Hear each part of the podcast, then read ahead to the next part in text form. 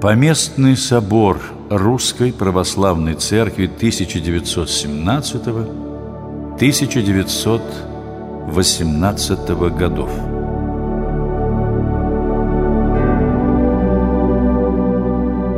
На протяжении столетий церковная и государственная власть в России были связаны столь неразрывно, столь прочно, что казалось, крушение Российской империи неминуемо повлечет за собой и крушение русской церкви. Однако под натиском революционной смуты государство пало, а церковь выстояла. Это стало возможным лишь благодаря поместному собору русской церкви, открывшемуся за два месяца до Октябрьской революции. Поместный собор стал настоящим переворотом в церковной жизни. Все решения, принятые на его заседаниях, резко изменяли практику синодальной церкви. Соборные постановления вернули русскую церковь к подлинно-каноническому строю. Ни одна из проблем, обсуждавшихся соборянами, не устарела до сих пор. Реформа Петра I превратили церковь в одно из государственных учреждений под руководством светского чиновника, обер-прокурора, которого назначал лично император. Структура, навязанная Петром, была чужда церкви. Начало XX века с его революционными настроениями и резкими изменениями во всех сферах жизни общества поставило перед церковью множество острых и болезненных вопросов.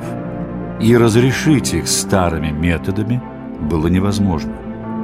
Необходимость созыва собора, который мог бы в духе традиции реформировать церковную жизнь и дать ей правильные ориентиры, обсуждались еще в 1906 году.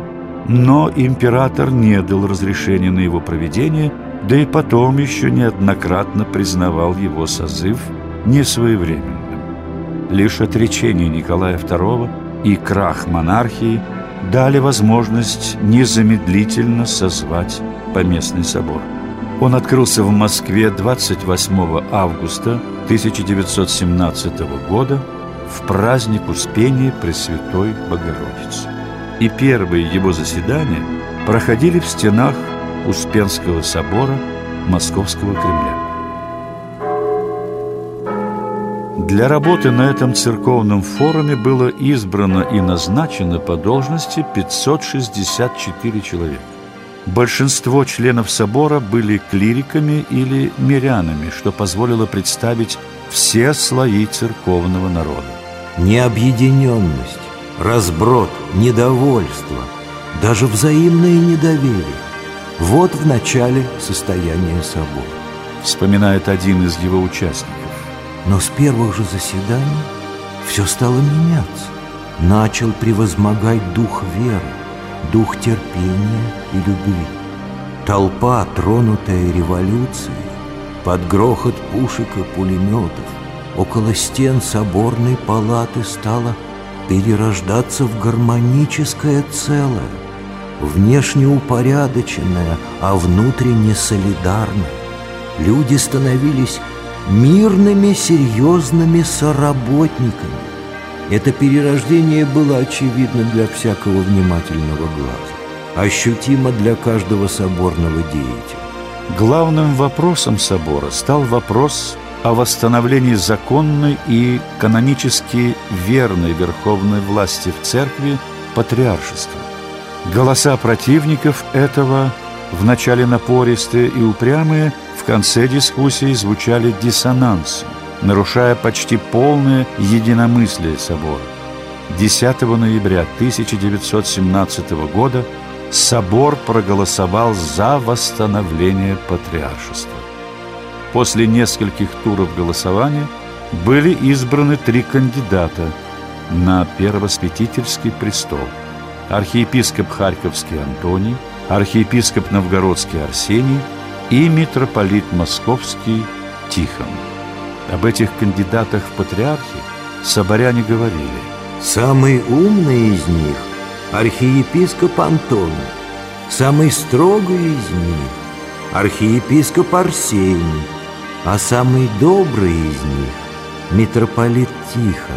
Было решено, что выбор патриарха нужно полностью доверить воле Божьей, поэтому окончательное избрание предстоятеля церкви определял жребий. Вот как описывает избрание патриарха один из членов собора. В назначенный день огромный храм Христа Спасителя был переполнен народом. Вход был свободный. В конце литургии митрополит Киевской Владимир вынес из алтаря и поставил на небольшой столик перед иконой Владимирской Божьей Матери ковчег с именами кандидатов в патриархи. Затем из алтаря вывели под руки слепого старца, схиера-монаха Алексия, насельника Засимовой пустыни. В черных схимнических одеждах он подошел к иконе Богоматери и начал молиться, кладя земные поклоны. В храме стояла полная тишина, и в то же время чувствовалось, как нарастало общее напряжение. Молился старец долго. После он медленно поднялся с колен, подошел к ковчегу, вынул записочку с именем и передал митрополиту. Тот прочел и передал протодьякону.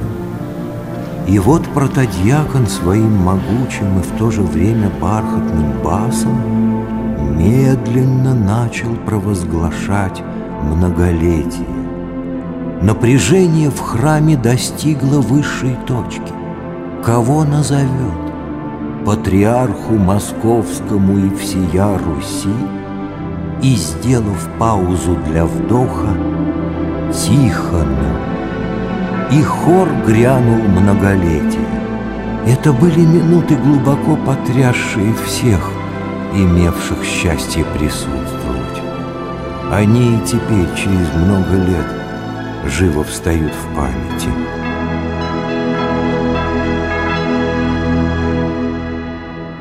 В самое жестокое время был избран самый добрый патриарх. На его долю выпали самые тяжелые испытания из тех, что переживала русская церковь. Кроме избрания патриарха, Поместный собор обсуждал многие важные вопросы, ища на них ответы и принимая решения. Каждая из них влияет на церковную жизнь до сих пор, а на некоторые из вопросов еще предстоит ответить. Собор – стал попыткой переосмыслить с современных позиций все аспекты церковной жизни, от высшей власти до управления приходом, от богослужения до церковного суда. Собор работал более года. На заключительном заседании 20 сентября 1918 года собор постановил созвать очередной поместный собор весной 1920 21 года. Однако этому не суждено было сбыться.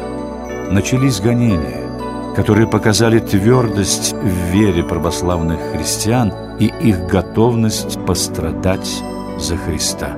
Нужно с благодарностью признать, пишет историк, что реформа русской церкви 1917 года дала ей, несомненно, великую помощь и внешнее подкрепление в ее наступившем тяжелом, гонимом положении. И именно с этого собора начинается период новейшей истории русской православной церкви.